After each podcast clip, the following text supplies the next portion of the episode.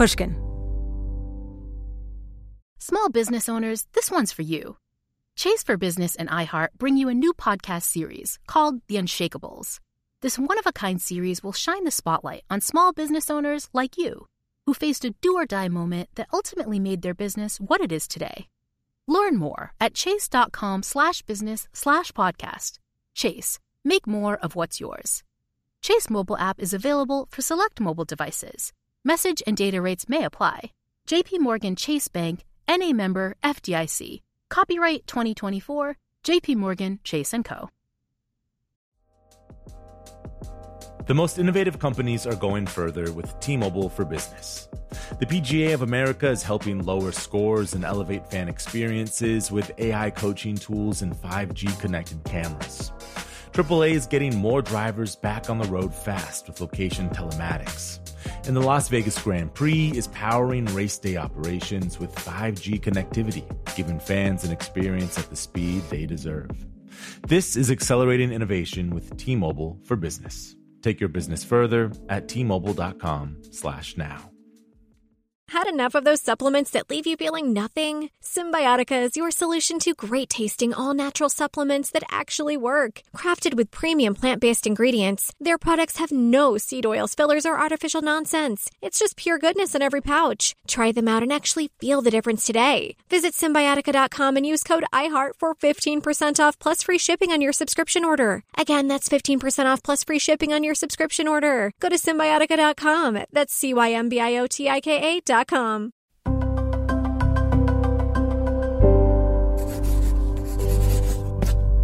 Pushkin. Brought to you by Discover.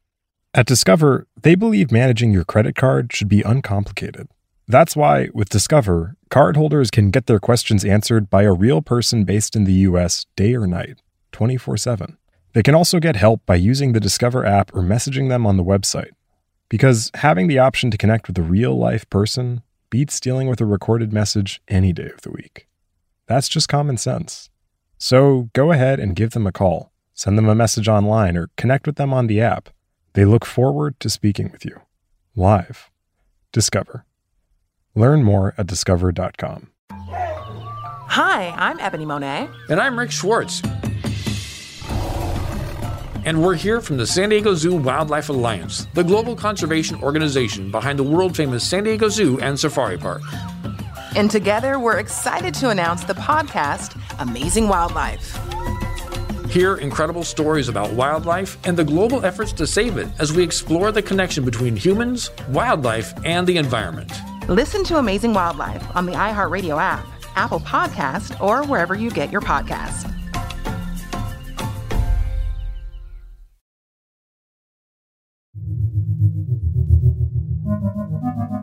The global pandemic was a boom time for American billionaires who gained a trillion dollars of wealth in 2020 alone. And as CNBC reported at the height of the pandemic, one of those billionaires was fast climbing the list of the world's richest people. Elon Musk just passed Bill Gates to become the second richest man in the world with a fortune of over $128 billion. At the start of 2021, Elon Musk became the richest man in the world. Since then, he's been jockeying for the top place with other tech giants, as NBC reported this spring. Altogether, the worth of those on the list is $13.1 trillion, up from 8 trillion last year. The rise occurring as most of the world was shut down during the pandemic. Welcome to the Evening Rocket. I'm Jill Lepore. I'm a historian, a professor at Harvard. This episode, which is called Robin Hood, is the last in a series I've been hosting about a new kind of capitalism. Call it Muskism. Extravagant, extreme capitalism, extraterrestrial capitalism. A form of capitalism influenced by fantasies that come from science fiction. During the pandemic, the contrast between the dire suffering of the masses and the vast increase of wealth among a very few cast Muskism in a particularly troubling light. In the US, Bernie Sanders proposed the Make Billionaires Pay Act, a one time tax on American billionaires to help cover the out of pocket medical expenses of ordinary Americans for one year. Musk then got into a Twitter war with Sanders. Sanders claimed Musk's wealth had been made possible by billions of dollars in government subsidies for his corporations. Musk suggested that Sanders should leave him alone because Tesla is saving the planet.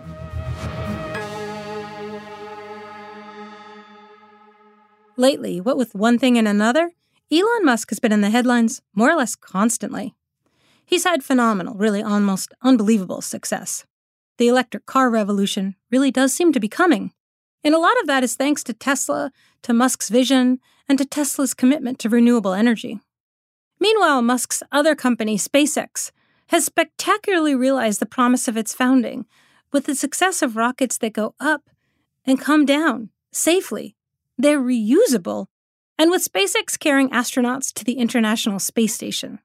Then there's Neuralink, which Musk announced has implanted a computer chip in the brain of a live pig named Gertrude. The, the beeps you're hearing are real time signals from the Neuralink in Gertrude's head.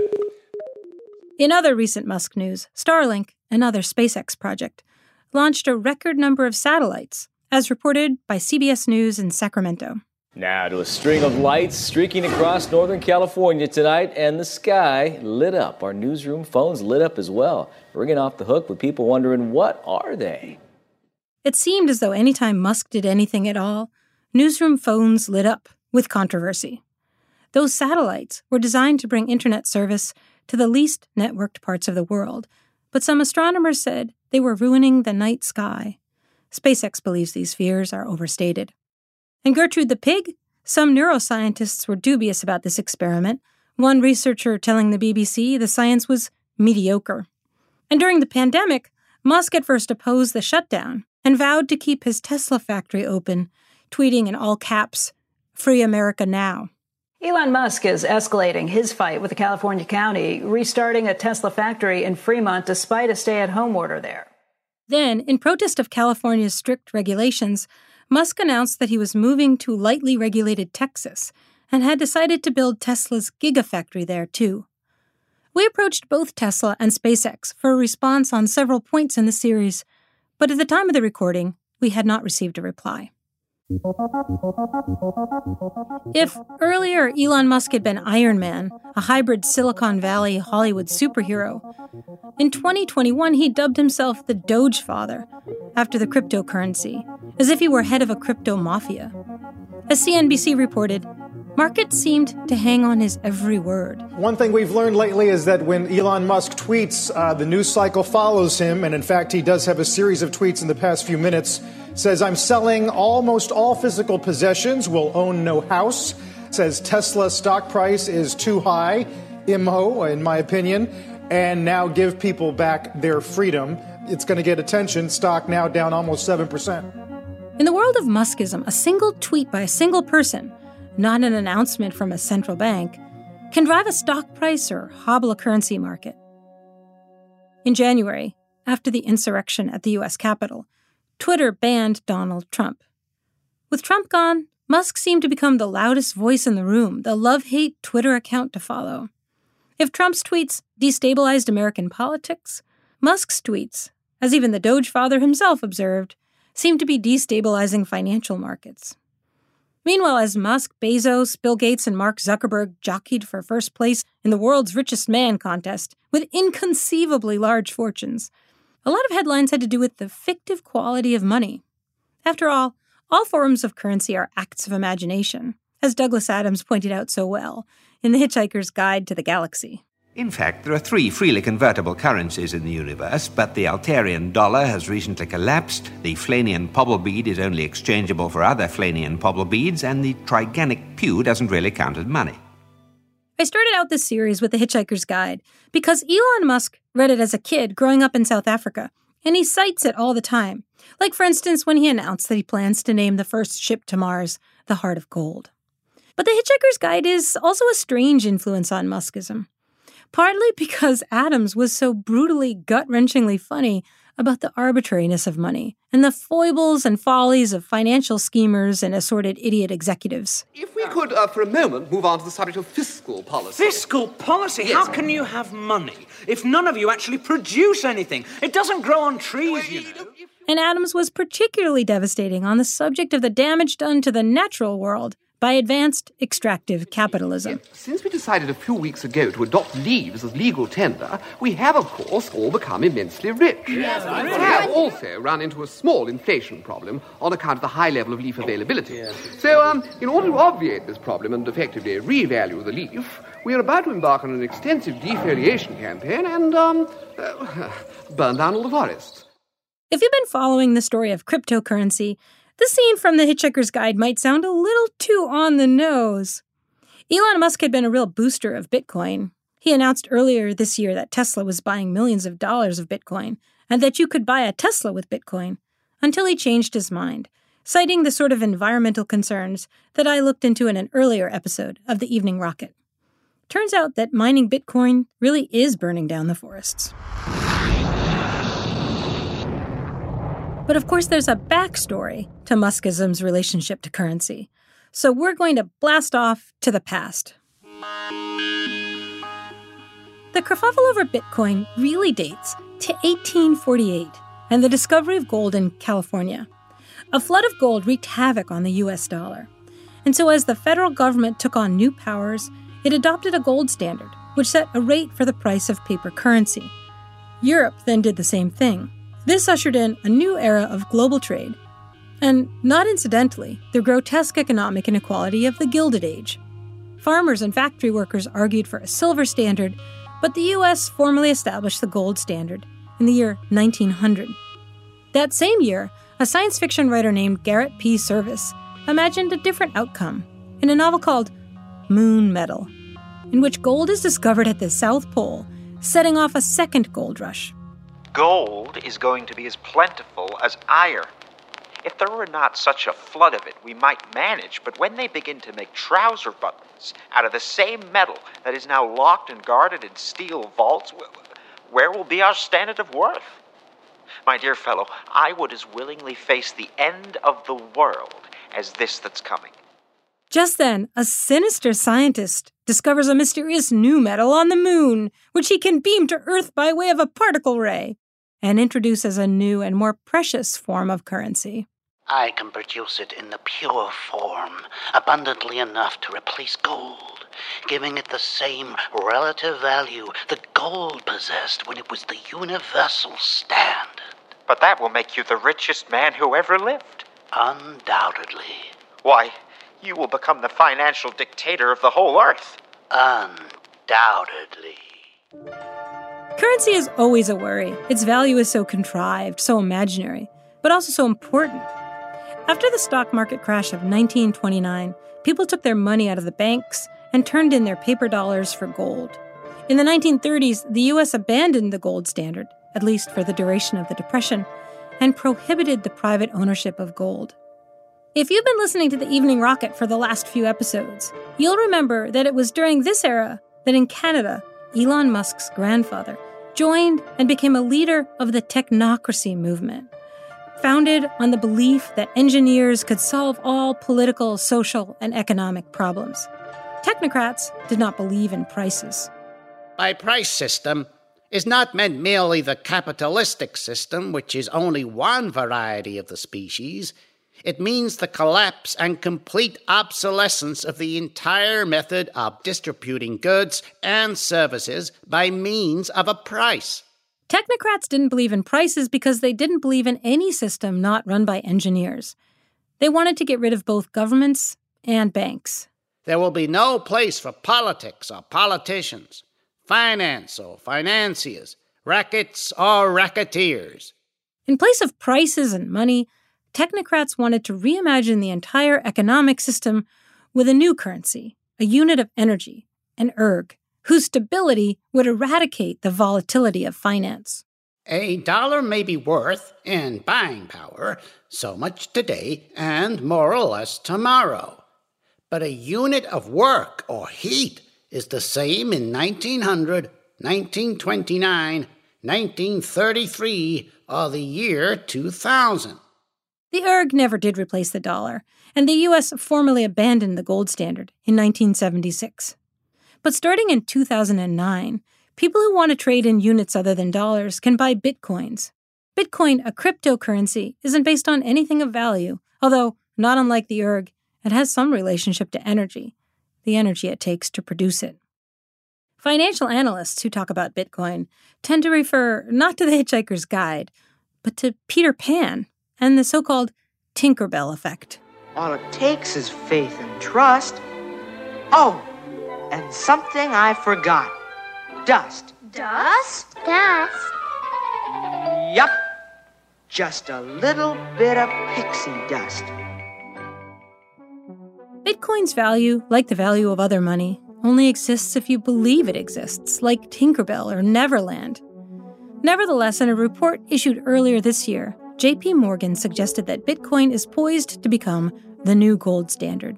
Cryptocurrencies were designed to make payments without a trusted third party, such as a government or a financial institution involved. Eswar Prasad is an economist at Cornell University and a fellow at the Brookings Institute, author of a forthcoming book on the future of money. He believes cryptocurrency has set off a revolution, a foundational change in finance, but that Bitcoin itself has not met its objectives. Bitcoin has really ended up failing in what it was supposed to provide, which is a cheap, trustless medium of exchange. It turns out it is not anonymous, it turns out it is not cheap, and it is not very efficient. So, Bitcoin has ended up becoming a pure speculative asset. The technology underlying cryptocurrencies, Prasad argues, will have all kinds of effects on finance. It really is the future. But he's not persuaded that, as some advocates claim, cryptocurrencies will democratize finance. They've made it possible for people with um, very low incomes, very low levels of wealth to get relatively easy access to digital payments and also to basic banking products. But the problem is that digital access is unequal and financial literacy is unequal. So you might give people easy access to a lot of products, but if you don't teach them the risks embedded in those products, then you might end up with the relatively less well off taking on much more risks than they realize that they're taking on, and the rich ending up being able to use these technologies much more to their advantage so they become even better off than they are right now. One version of that story is the story of Robin Hood. When feudal barons ravaged the countryside to live in pomp and splendor, when one man alone dared challenge the might of his country's oppressors, Robin Hood. No, not that Robin Hood. This Robin Hood. Couldn't be easier to make a trade using the Robinhood app. Three taps. I just bought some stock. Earlier this year, this Robinhood, the investing app, led to a ruckus over a video game company called GameStop a number of Wall Street firms had taken a bet that the price of GameStop stock would fall. And somehow a group of people on Reddit decided that they were going to take on these hedge funds and show them the power of the masses. So they basically rallied around a lot of retail investors who would start buying up GameStop stock, thereby driving up its price. So they started buying up shares, which was made possible through this Robinhood app, which allows for low cost or essentially zero commission trading. The problem, of course, is that those who got to the party late were the retail investors, and they got sucked in and ended up losing a lot of money because, as you might expect, the speculative frenzy finally ended. The price of GameStop stock fell, and many of these retail investors got burned. There it is, Wendy. Second star to the right and straight on till morning. That's Peter Pan, leading the way to the island of lost boys who never grow up. Musk's fans seem to think of him less as Peter Pan, though, and more as Robin Hood. That, I think, is partly due to the story of Dogecoin, a cryptocurrency based on nothing except a meme about a dog, started by a software engineer named Jackson Palmer as a joke. Palmer later wrote an article called my joke cryptocurrency hit $2 billion and something is very wrong, in which he said cryptocurrency, for all its promise, had become nothing more than an unregulated penny stock market. Musk hadn't been much involved in all of this, but in 2019, after people started tweeting that he should be the CEO of Dogecoin, he said it was his favorite cryptocurrency. Dogecoin's value skyrocketed. Then, in a kind of quintessential act of Muskism, Musk kept tweeting about it, and up went its price. This past February, Musk talked about Dogecoin on Clubhouse, a kind of audio chat room popular in Silicon Valley. Occasionally, I make jokes about Dogecoin. They are really just meant to be joke, but Dogecoin was made as a joke to make fun of cryptocurrencies, obviously. But fate loves irony. and, and often, as a friend of mine says, the most ironic uh, outcome is the most likely, or I say the most entertaining outcome is often the most likely. And arguably, the most entertaining outcome and the most ironic outcome would be that Dogecoin becomes the, the currency of Earth in the future. The future, the future! But to me, beneath the thunder of rocket engines and far from the glare of computer screens, there's something medieval going on here. Even calling a cryptocurrency a coin is kind of a throwback. So I called up a medievalist named Rory Naismith, who teaches at Cambridge. I asked him how people in the Middle Ages trusted money. You can trust the people behind it. And that's important. They think about money very much in personal terms these coins are very often issued in the name of a king or a bishop or someone like that. That's one side of it. There's a strong sense that money is precious metal. It's not quite worth its weight in gold or silver, at least not always, mm-hmm. but that is still there as a kind of kind of fallback so there's a degree of abstraction that we put our trust in the identity of the person whose face is on the coin, say. But there's also a degree of real concrete value. You could melt this thing down, right? Yes, that's exactly right. And right down to the 17th, 18th century, people thought of their silverware, their forks, their plates, all that sort of thing, as, in a very real sense, another kind of money. Then, of course, came paper money and banks and the nation state and the growth of state power and government regulation of currency, the Bank of England, the Federal Reserve. It's as if some advocates of cryptocurrency, some of whom use an investing app named after a mythical medieval character, want to uninvent all of those things. They want to go back to a time before those things were invented, to a fantasy Middle Ages where the currency is coin and Robin Hood is stealing from the rich and giving to the poor in a way, it's also a bit like not necessarily just the future of money, but also going back to the past of money. It's it's quite like going back to this period in the the Middle Ages when you thought much more in terms of people and sources rather than bigger states and bigger institutions that would underpin the authority and trustworthiness of these coins. To me, in Sherwood Forest, Elon Musk isn't Robin Hood. He's the king, whose face is on the coin. In Musk, we trust.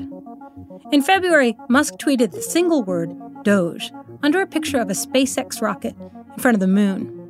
Doge to the moon became a rallying cry. This was all a performance, a joke, topsy turvy, like a medieval carnival. Musk would tweet outrageous things, then say he was only joking. On April Fool's Day, he tweeted, SpaceX is going to put a literal Dogecoin on the literal moon. A joke, but also not a joke.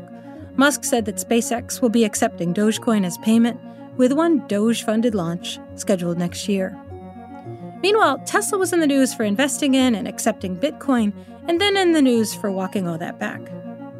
Days later, NBC's Saturday Night Live announced that Musk would host an upcoming episode. It aired on Mother's Day Eve.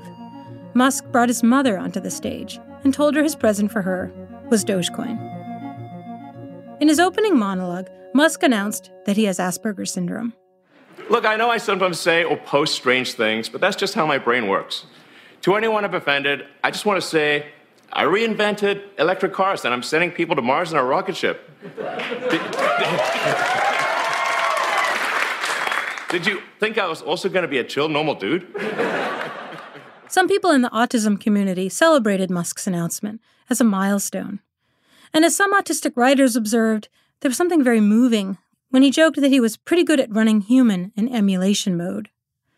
Elsewhere, Musk has joked that he's an alien or a robot, other ways that he's conjured a struggle experienced by many people on the autism spectrum who've been forced to mask their very selves.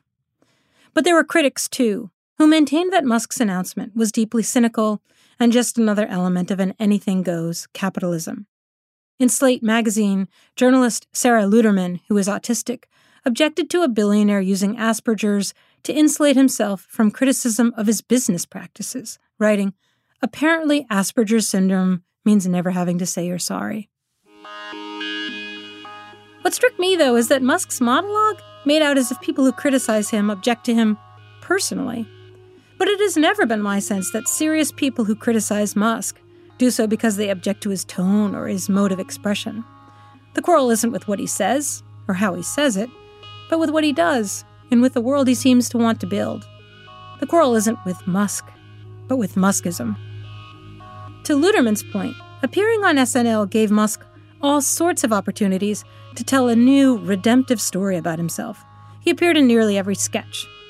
As the Nintendo villain Wario on trial for murdering Mario, he explained, I'm not evil, I'm just misunderstood. In a skit set in the Old West, he played a bandit named Leron. What if instead of panning for gold, we just create our own currency? Currency? Uh, yeah, and what the heck would it be based on? Whatever we say it's based on? Works! money is a golden rock that we dig out of the ground. Then we hope no one kills us before we trade it for pieces of green paper. It's a perfect system. It's a weird thing about being a historian. Everything reminds you of something else. Watching Elon Musk play Leron dressed like a cowboy, he looked exactly like an old photograph of his grandfather, the technocrat, who worked as a cowboy and performed at rodeos doing rope tricks. The family likeness is uncanny. Musk is also named after that cowboy's father, his great grandfather, Elon. Muskism asks us to picture always the future, but I find it hard not to keep picturing the past, yanked back, lassoed by likenesses. On SNL, Musk appeared too on the show's newscast as a cryptocurrency expert who can't give a straight answer. What is Dogecoin? Well, it actually started as a joke based on an internet meme. Mm-hmm. Okay, but what is Dogecoin? Finally, he admits the truth. I keep telling you, it's a cryptocurrency you can trade for conventional money. Oh, so it's a hustle. Yeah, it's a hustle. Hey, just say that, man. Don't to everybody. It's a hustle. To the moon. That night, Dogecoin lost a third of its value. Me, I was left thinking about the ending to that old science fiction story, Moon Metal, from the year 1900. The looting of the moon brought disaster to the robber planet. So mad were the efforts to get the precious metal that the surface of our globe was fairly showered with it. The air was filled with shining dust until finally famine and pestilence joined hands with financial disaster to punish the grasping world. At the end of Moon Metal, markets collapse until an international agreement leads to government control of the currency. Some people think this is what's most likely to happen to cryptocurrency, too. Meantime, the air is being filled with shining pixie dust as famine and pestilence and pandemic join hands with financial disaster to punish the grasping world. This is an age of technological wonder and entrepreneurial experimentation. It is in many ways tremendously thrilling. SpaceX and Tesla, engineering marvels. As social engineering, though, I don't find any of this thrilling. The people with the most money shouldn't get to decide what happens on Earth or on the moon, or to the skies, or on Mars, or anywhere. To me, the larger story about the rise of Muskism, extravagant, extreme, fantastical capitalism, is its anachronism. I can't tell you anything about the future of Muskism, but it strikes me that for all its obsession with the future, Muskism is trapped in the past.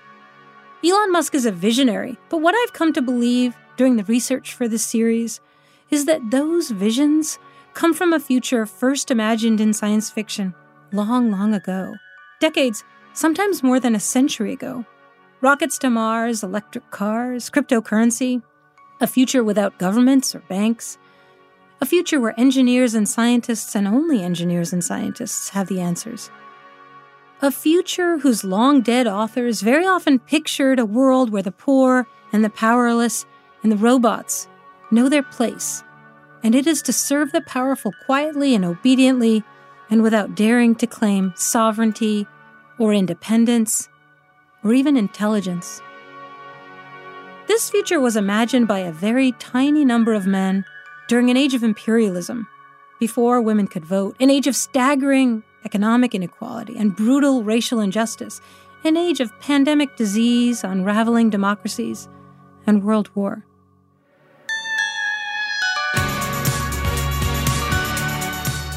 Present is tough, but that past is past. And I don't want it ever to be the future again.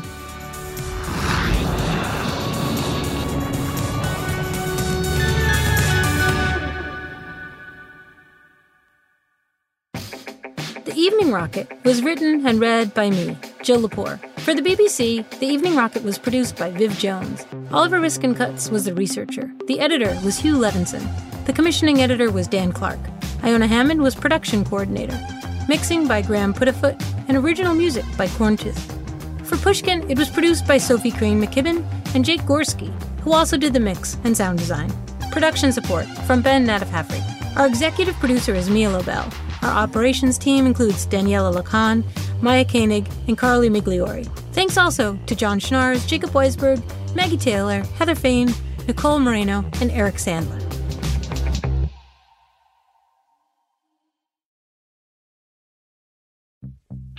Do you own or rent your home? Sure, you do. And I bet it can be hard work. But you know what's easy? Bundling policies with Geico.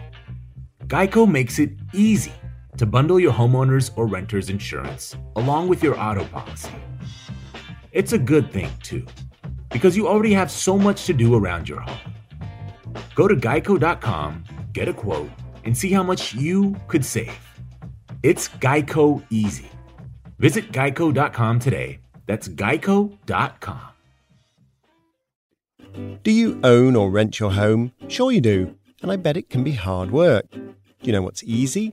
Bundling policies with Geico. Geico makes it easy to bundle your homeowners or renters insurance along with your auto policy. It's a good thing too because you already have so much to do around your home. Go to geico.com, get a quote, and see how much you could save. It's Geico Easy. Visit geico.com today. That's geico.com. The tradition of breaking tradition continues with the return of the unconventional awards from T Mobile for Business at Mobile World Congress. This is an event that celebrates innovators whose bold actions took their industries to new places. If that sounds like you and you're a T Mobile for Business customer, enter today. If you win, you'll be publicly honored among some of the most influential leaders in industry, and me, I'll be there too. Enter now at tmobile.com slash unconventional awards. See you there. Are you still searching for your perfect place to call home? Well, now is the time to buy at Fisher Homes. If you're looking to move in before the end of 2024, May could be your last opportunity to start building your dream home and close before the year's end. If you're hoping to move in even sooner, Fisher Homes also has homes that are move in ready and waiting for you, where you can start enjoying the benefits of homeownership even faster. Schedule your personal tour with a new home advisor today at FisherHomes.com and make this spring the season you find your perfect home sweet home. Pacaso knows your vacation home is your best home. It's the place that brings family and friends together. It's where you're the best version of yourself. Pacaso makes it easy to co own a luxury vacation home in amazing locations. Listings start at 200K for one eighth ownership. Pacaso does all the work for you luxury furnishings, maintenance, billing, scheduling, and more. And you can resell on Pacaso's marketplace anytime, historically for a 10% gain. Visit Pacaso to see thousands of listings. That's P A C A S O dot com.